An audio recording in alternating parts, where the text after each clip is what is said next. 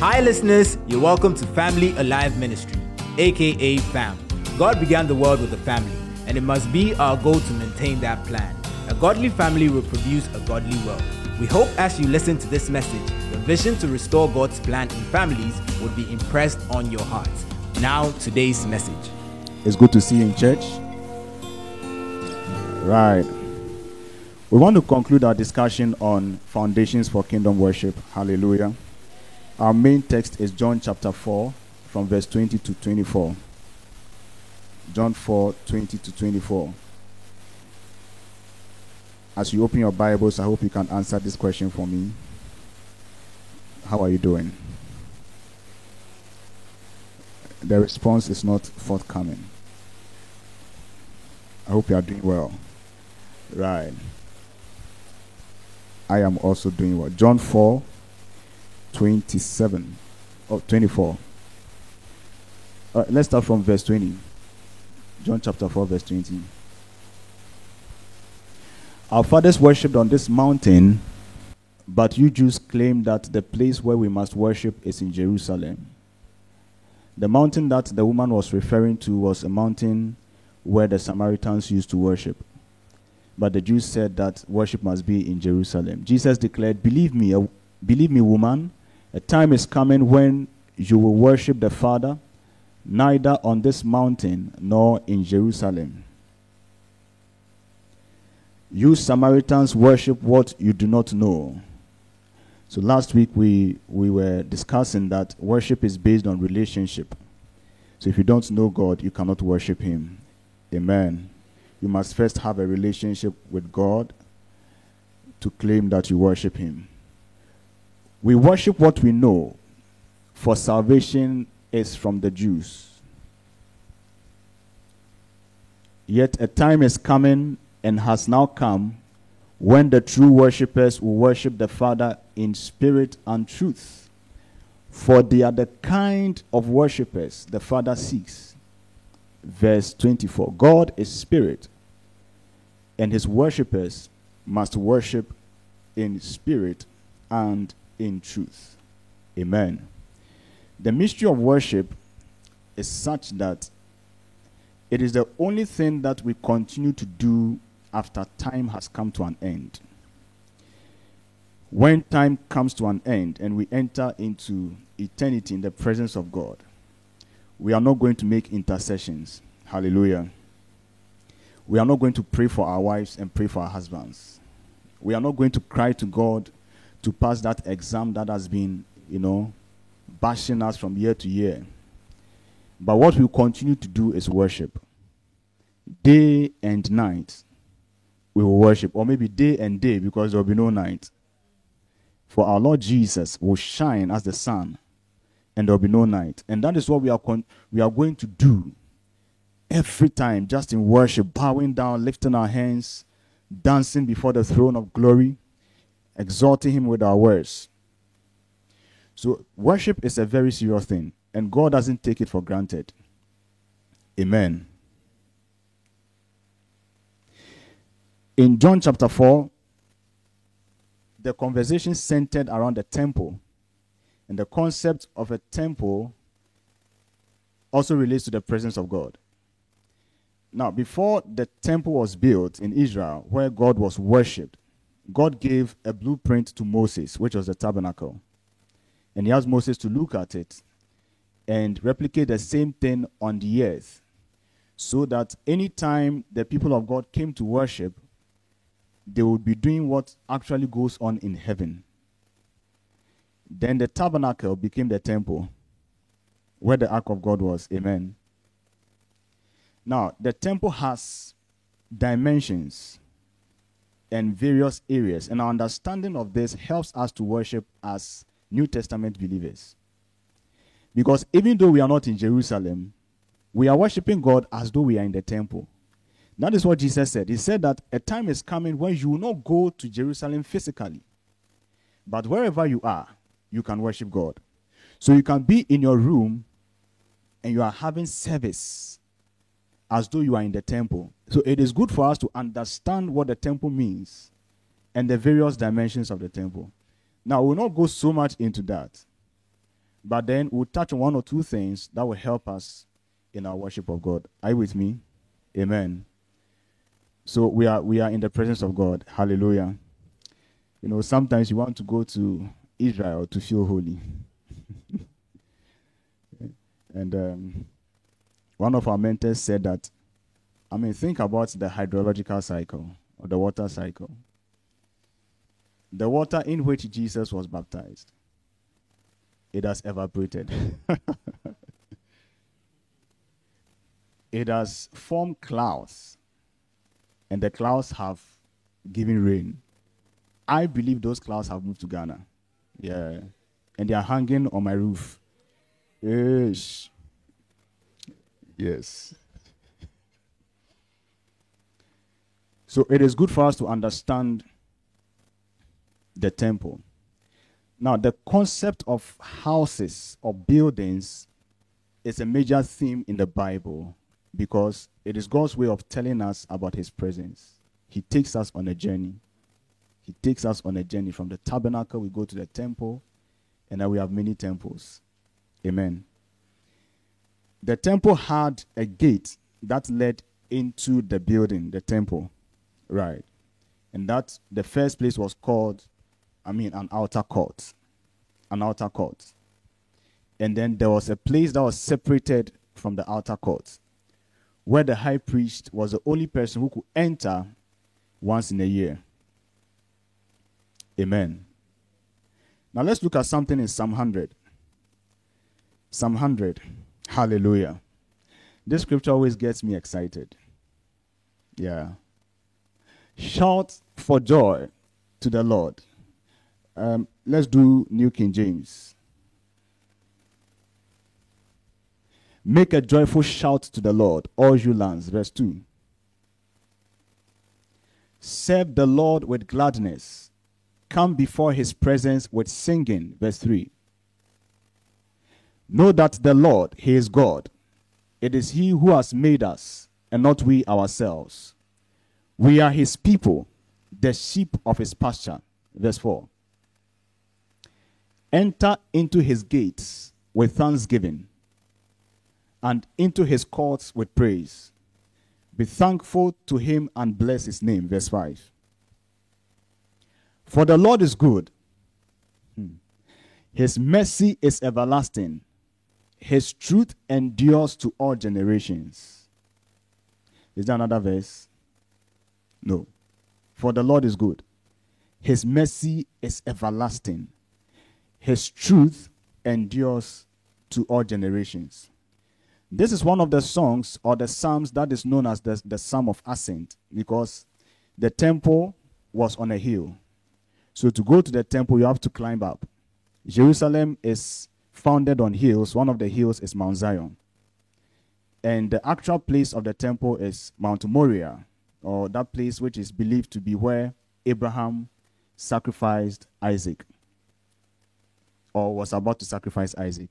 Right. So, to go to the temple, you have to climb up, and that is significant.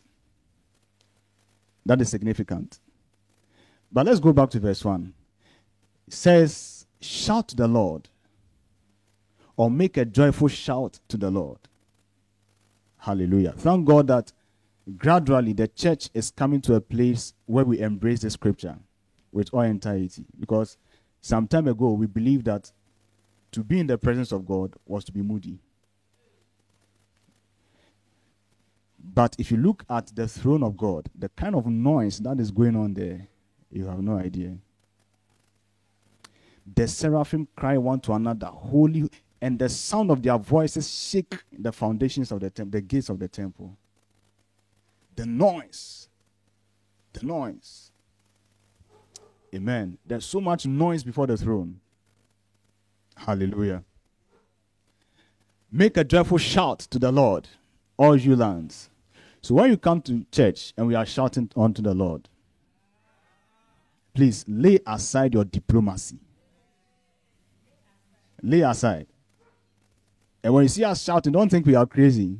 Someone said, even if we are crazy, we are crazy for the Lord. But don't think we are crazy. It's because we are just fulfilling righteousness. It says, Make a joyful shout unto the Lord. Verse 2. Serve the Lord with gladness. Come before his presence with singing. Serve the Lord with gladness. One requirement of the true worshiper is serving the Lord with gladness. Serving the Lord with gladness. That is that is I mean, that is the way to experience the joy of the Lord. Serving the Lord with gladness. Come to church with gladness. Have your quiet time with gladness when you hear that we are going to do outreach, come with gladness. When you hear about prayer meeting, come with gladness. If you hear Bible study, say, Oh, I am happy. Where is my Bible? Come with gladness. Serve the Lord with gladness. Amen. Serve the Lord with gladness. Now it says, Come before his presence with singing. Come before his presence with singing. Because at the time, the presence of God was in the temple, in the holy of all holies, where only the high priest could go once in a year.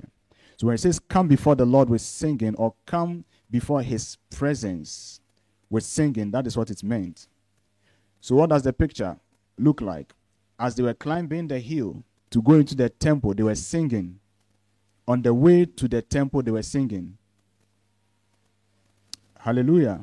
I mean, imagine if you don't sing, you'll be tired. You, you feel the tiredness because you have to climb. It's a, it's a psalm of ascent, you know. So they were singing as they went before the temple. Hallelujah. Then he says, no, the other verse says that for the Lord, know that the Lord is God. It is He who has made us and not we ourselves. Like I said, worship is based on relationship. It is He who has made us and not we ourselves. So as they were climbing, whether they were rich, poor, male, female, whatever, they were all coming with the understanding that it was God who had made them. So anytime we come before the presence of God, I mean, for now, let me put it that way.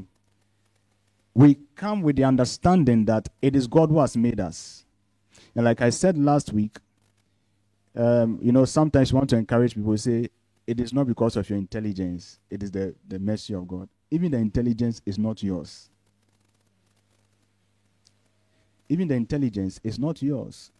Somebody must invent a plane for the rest of us to enjoy. Because God cares for all his creation. So he gives the wisdom to one person. It is God who has done it. So even the intelligence is not yours. Right. We are his people and the sheep of his pasture. Now, verse 4 takes us into the temple. He says, Enter into his gates with thanksgiving and into his courts with praise. Hallelujah.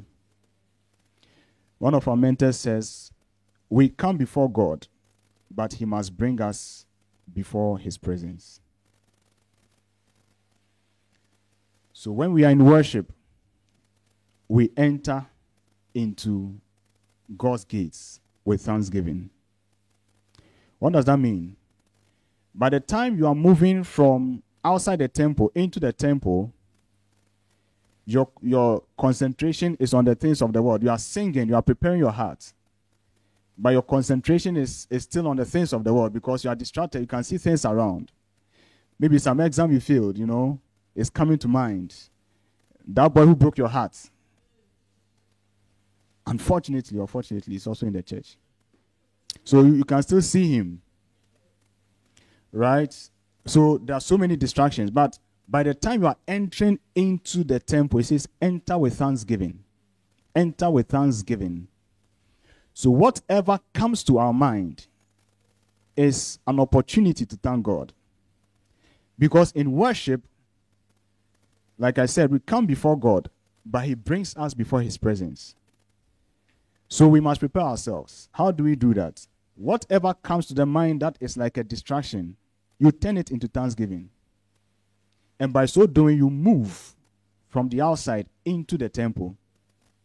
So if there is a disappointment that comes to mind. You thank the Lord. Thank you, Lord, I've moved on. You find your words to thank the Lord. If it was um, a certain failure that comes to mind, maybe as you lift up your hands, the devil begins to show you pictures of that girl that you kissed under the tree.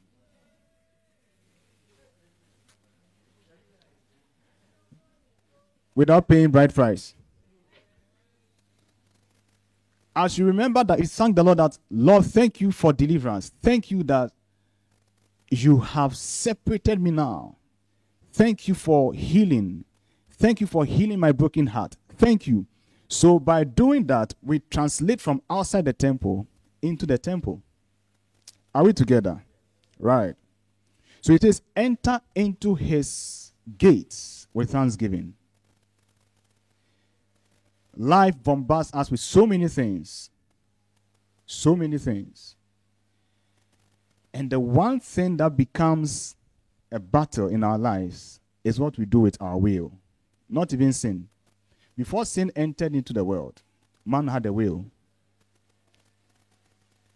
So in worship, what we do with our will matters. So when your mind is roaming, you can intentionally turn that into thanksgiving. So he says, enter into his gates, move from the outside, move from the place of distractions, and move from the place of the flesh, and enter into his gates with thanksgiving. And then he says, enter into his courts with praise. With praise. Hallelujah.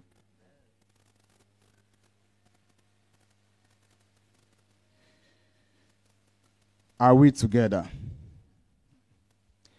Praise is a powerful tool it's a powerful tool that brings us into, should I say, the presence of God. Amen. Now, there are very various forms of praise. We mentioned some last week. One of the the forms of praise I want to mention is dancing before the Lord. Right. I'm trying to find a scripture. Let's look at Zephaniah chapter 3, verse 17. Are you aware Zephaniah is in the Bible? One of the things we'll do is to have a Bible reading challenge. Yeah. Zephaniah. The Lord your God is in your midst. The mighty one will save. He will rejoice over you with gladness. Even God is rejoicing. He will quiet you with his love. He will rejoice over you with singing. Hey, so God sings. God sings. So can you imagine God singing praise? Sitting down with his hands between his legs, and then he's singing praise over you. So when God sings, I believe God dances. Yeah. Because it says that He delights in us. And one of the, uh, the definitions of that word delight is to rejoice with dancing, with excitement. Right. He will rejoice over you with gladness. He will quiet you with his love.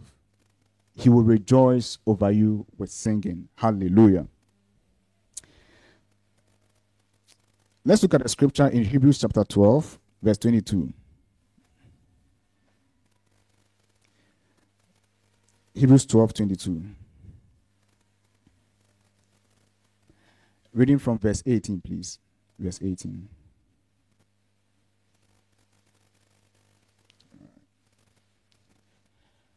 For you have not come to the mountain that may be touched and that burned with fire and to blackness and darkness and tempest.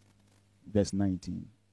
And the sound of a trumpet and the voice of words, so that those who heard it begged that the word should not be spoken to them anymore. Verse 20. For they could not endure what was commanded. And if so much as a beast touches the mountain, it shall be stoned or shot with an arrow. Verse 21. And so terrifying was the sight that Moses said, I am exceedingly afraid and trembling. This is talking about when God visited his people in the wilderness on Mount Sinai.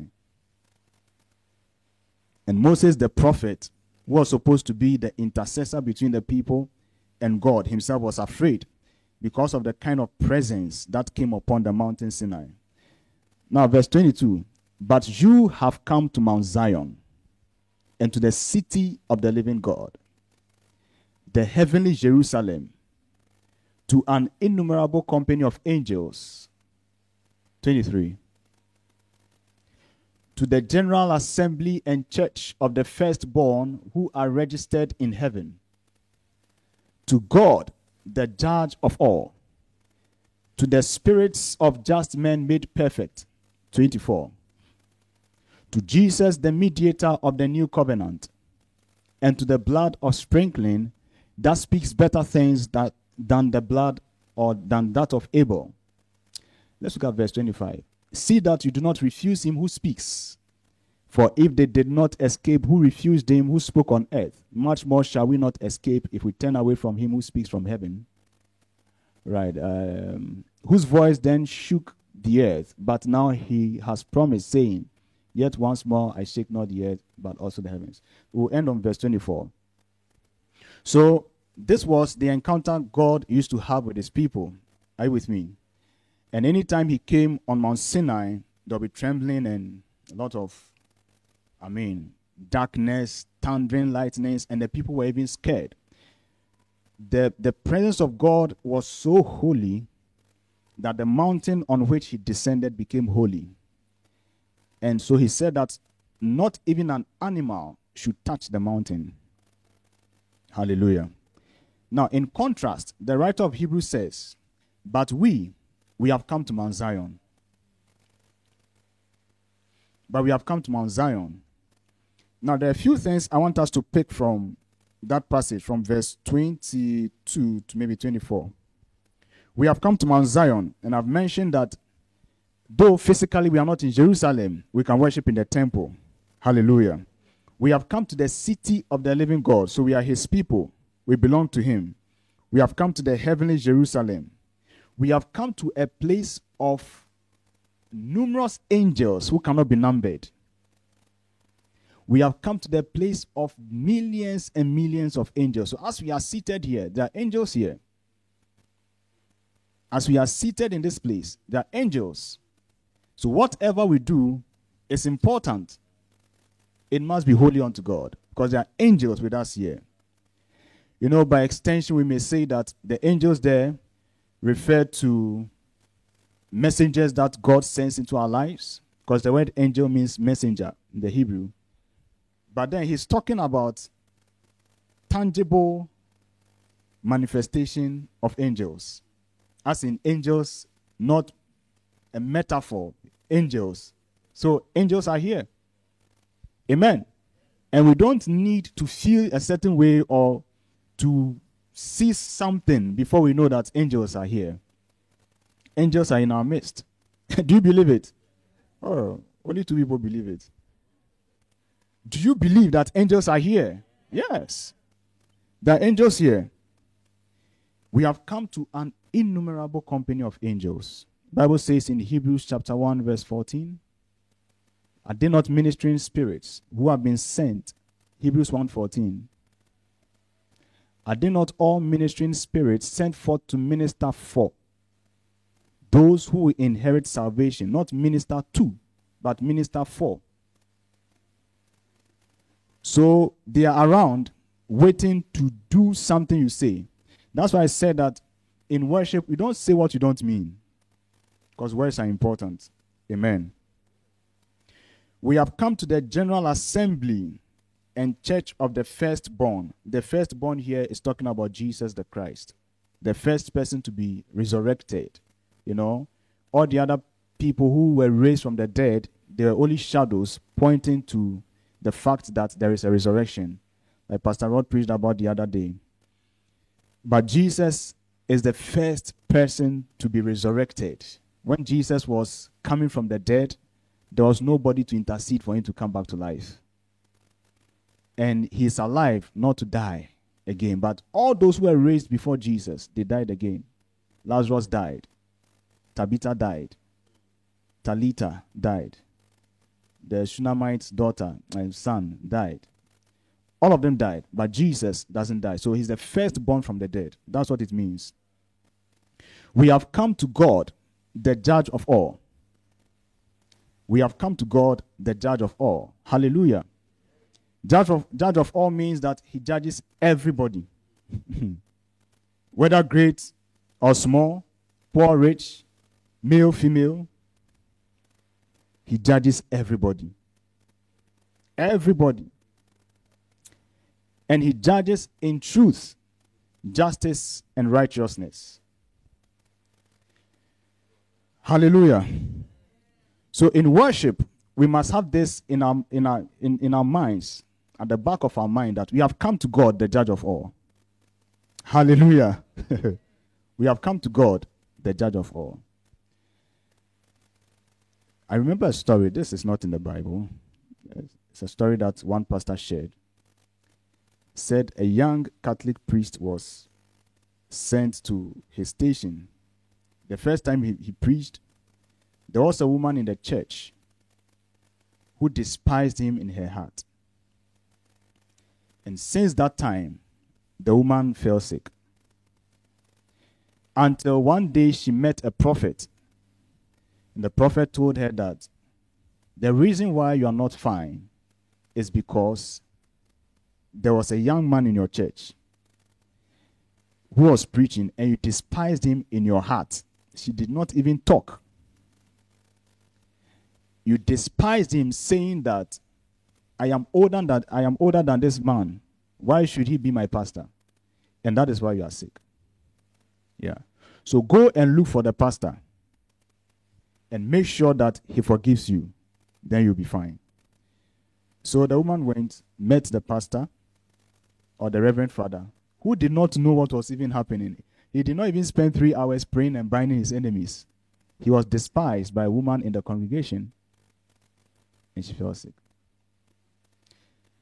Apparently, it was a stone that was deposited in her stomach.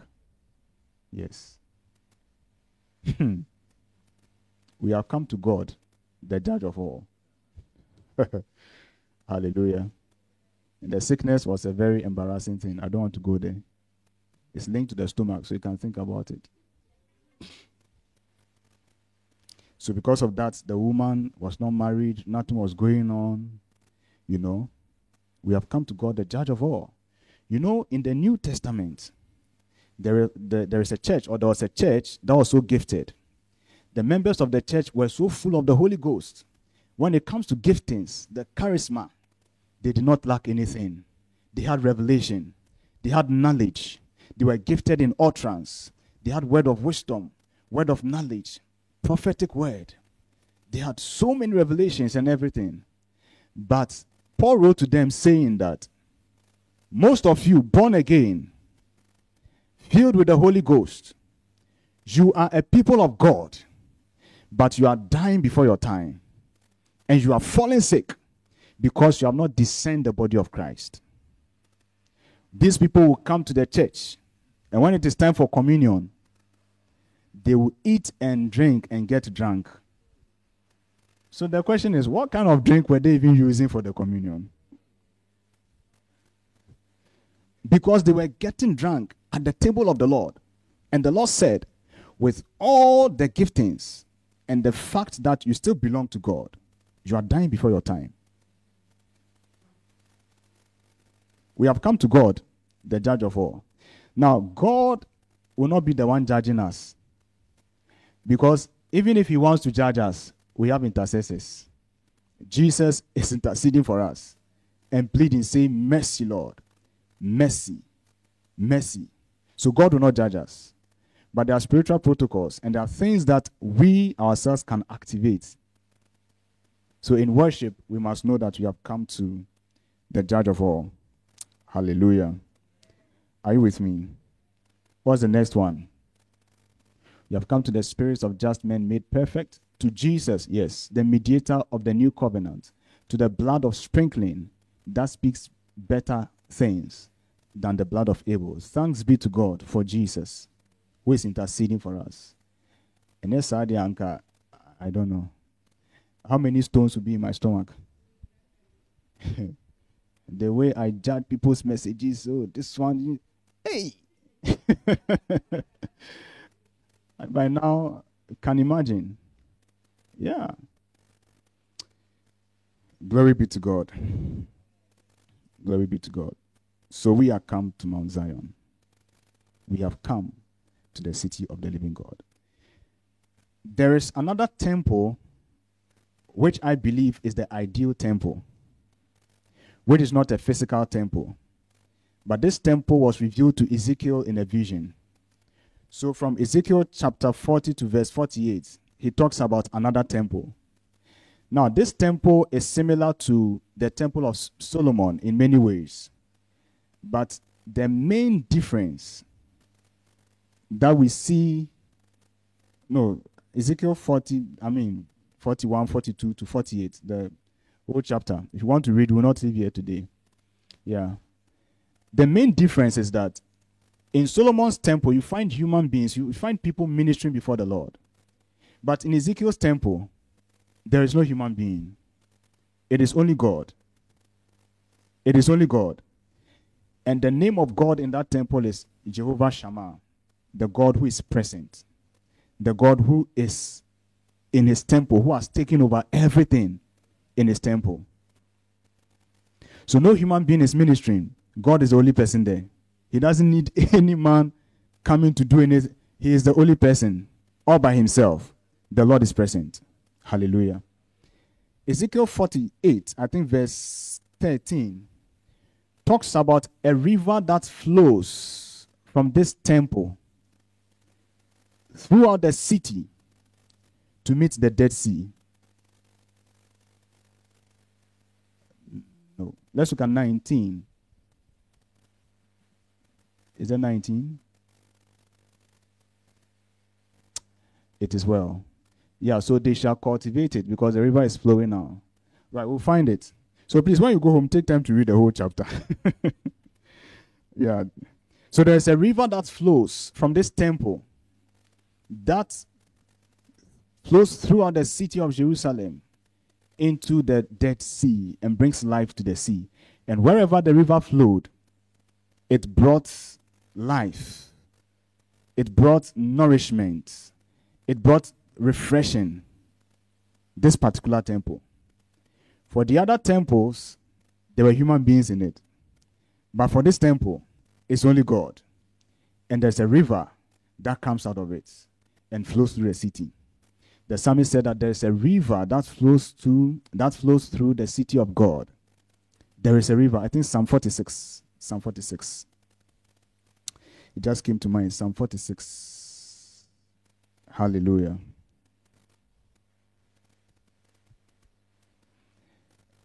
Psalm 46, verse 1. God is our refuge and strength, a very present help in trouble. Verse 2.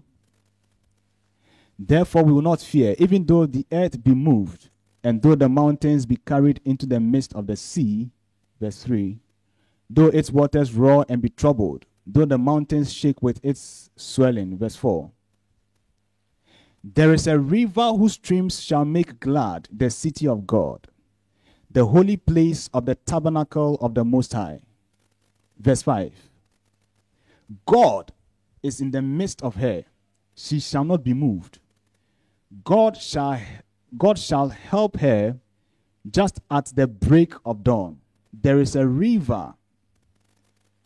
There is a river, verse 4 again, that flows through the city of God, whose streams make glad the city of God. Now, in Ezekiel's vision, there is a river coming from the temple that is also flowing through the city. And wherever it flowed, there was nourishment and there was life.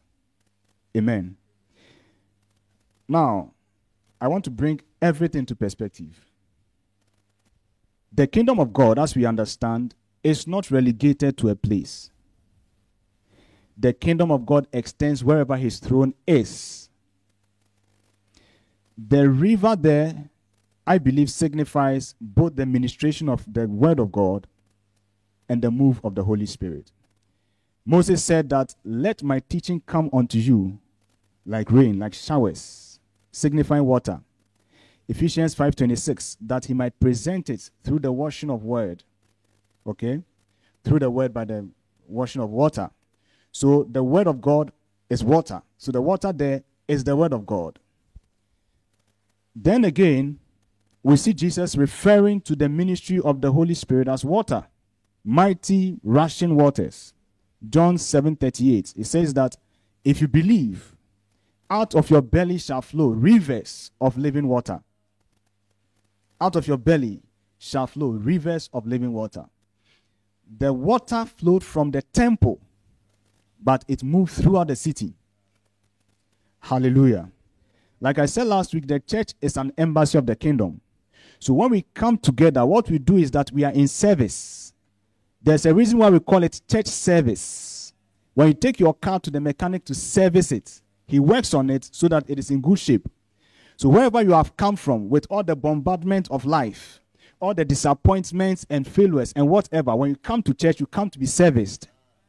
And we are serviced so that we can flow throughout the city. Extend the kingdom of God to wherever we find ourselves. Are we together? Yeah. There is a river that flows. Let me push it. Let me push it. Do you know that the ultimate purpose of knowledge is to make the recipients of that knowledge become what it is? In other words, if we put you in a medical school, we expect that when you come out, you'll not be a carpenter. You'll be a doctor. The reason why we receive the knowledge of Jesus so that we become like him. The Bible says in First John, now are we sons of God. I think verse 3. And it does not appear what we shall be like. But we know that when he appears, we shall be like him. For we shall see him as he is. We shall so as we see him as he is, we, we appear, we are like him. So the more knowledge of him we receive, that's the word, we become like him. And we become extensions of that river because that river is actually the administration of the word, but we can become the living epistles. We can become the living epistles. And trust me, there are people who don't even believe in the Bible. So when you tell them, I, be, I think that this and this and that, and they say, No, what I say is, Go and read the Bible. He will not even read it. They don't even believe in the Bible but we must be the living epistles. Am I, am I talking to us? Right. So in the secondary school, we must be the living epistles. In the university, if the lecturer is, is not coming, mount the stage and preach.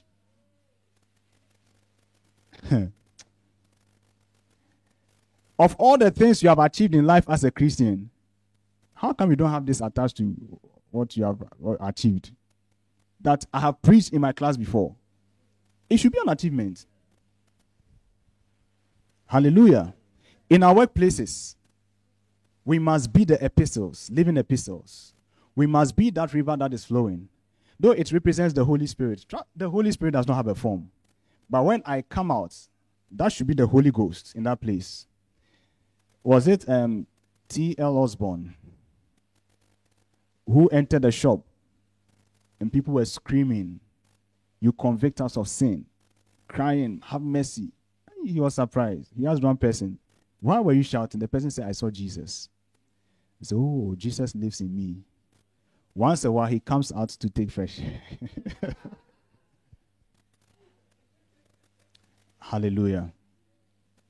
So, this river is the Holy Ghost. But people will not see the Holy Ghost walking about. No. The Holy Ghost is like water. He takes the form of the container that it fills. So when he fills someone, he takes that form. Hallelujah. Is it not interesting that two Christians can meet at the workplace and for 15 minutes we are just gossiping? True worshippers gossip and gossip and gossip. Hey, and there's no sharing of the Bible. My brother, I read this um, I don't understand. Can you help me to see that? No. And sometimes you can have 10 Christians in that office, and there's so much darkness in the place. You can have two Christians in a classroom, and there's so much darkness. And the boys can meet and they are talking about the girls they have slept with, and they are so comfortable, and there are two Christians there. There are two Christians, two Christians. Two. Hmm. The Bible says that Elijah was a man with like passions. One man, when he put his knees on the ground, there was no rain for three years.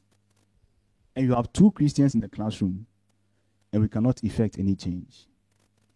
Is it not interesting that you can have two Christians in the home, a mother and father, and there's so much darkness in the house? Hey. Hallelujah. There is a river that flows through the city of God. And that river flows from the temple. I'm closing in two minutes. In First Corinthians chapter 6, Paul helps us to understand that we are the temples of God. I said that the concept of building is, is, is a way that God shows us or teaches us about his presence. So from the tabernacle, we move to various temples. The temple was destroyed. Solomon's temple was destroyed. Herod tried to build it. But eventually, we are the temples. He says that your body is the temple of the living God, and the Holy Spirit dwells in you. When we come to that stage where there is no human intrusion in what God is doing, and He sits alone in His temple, then the river will flow. You know, sometimes there's so much life in us, so much glory, so much power and anointing, but it is struggling to flow. Why? Because there are human intrusions. But in Ezekiel's temple, there was no human being in the temple. It was God who was seated, and the name on the temple was what? Jehovah Shammah. The Lord is present. Are you with me? I believe that one of the things that fights us in our worship of God is the little foxes, distractions, distractions a lot of distractions. Distractions. Amen. And like I said, it's not even a matter of sin, but our will. Our will. Amen.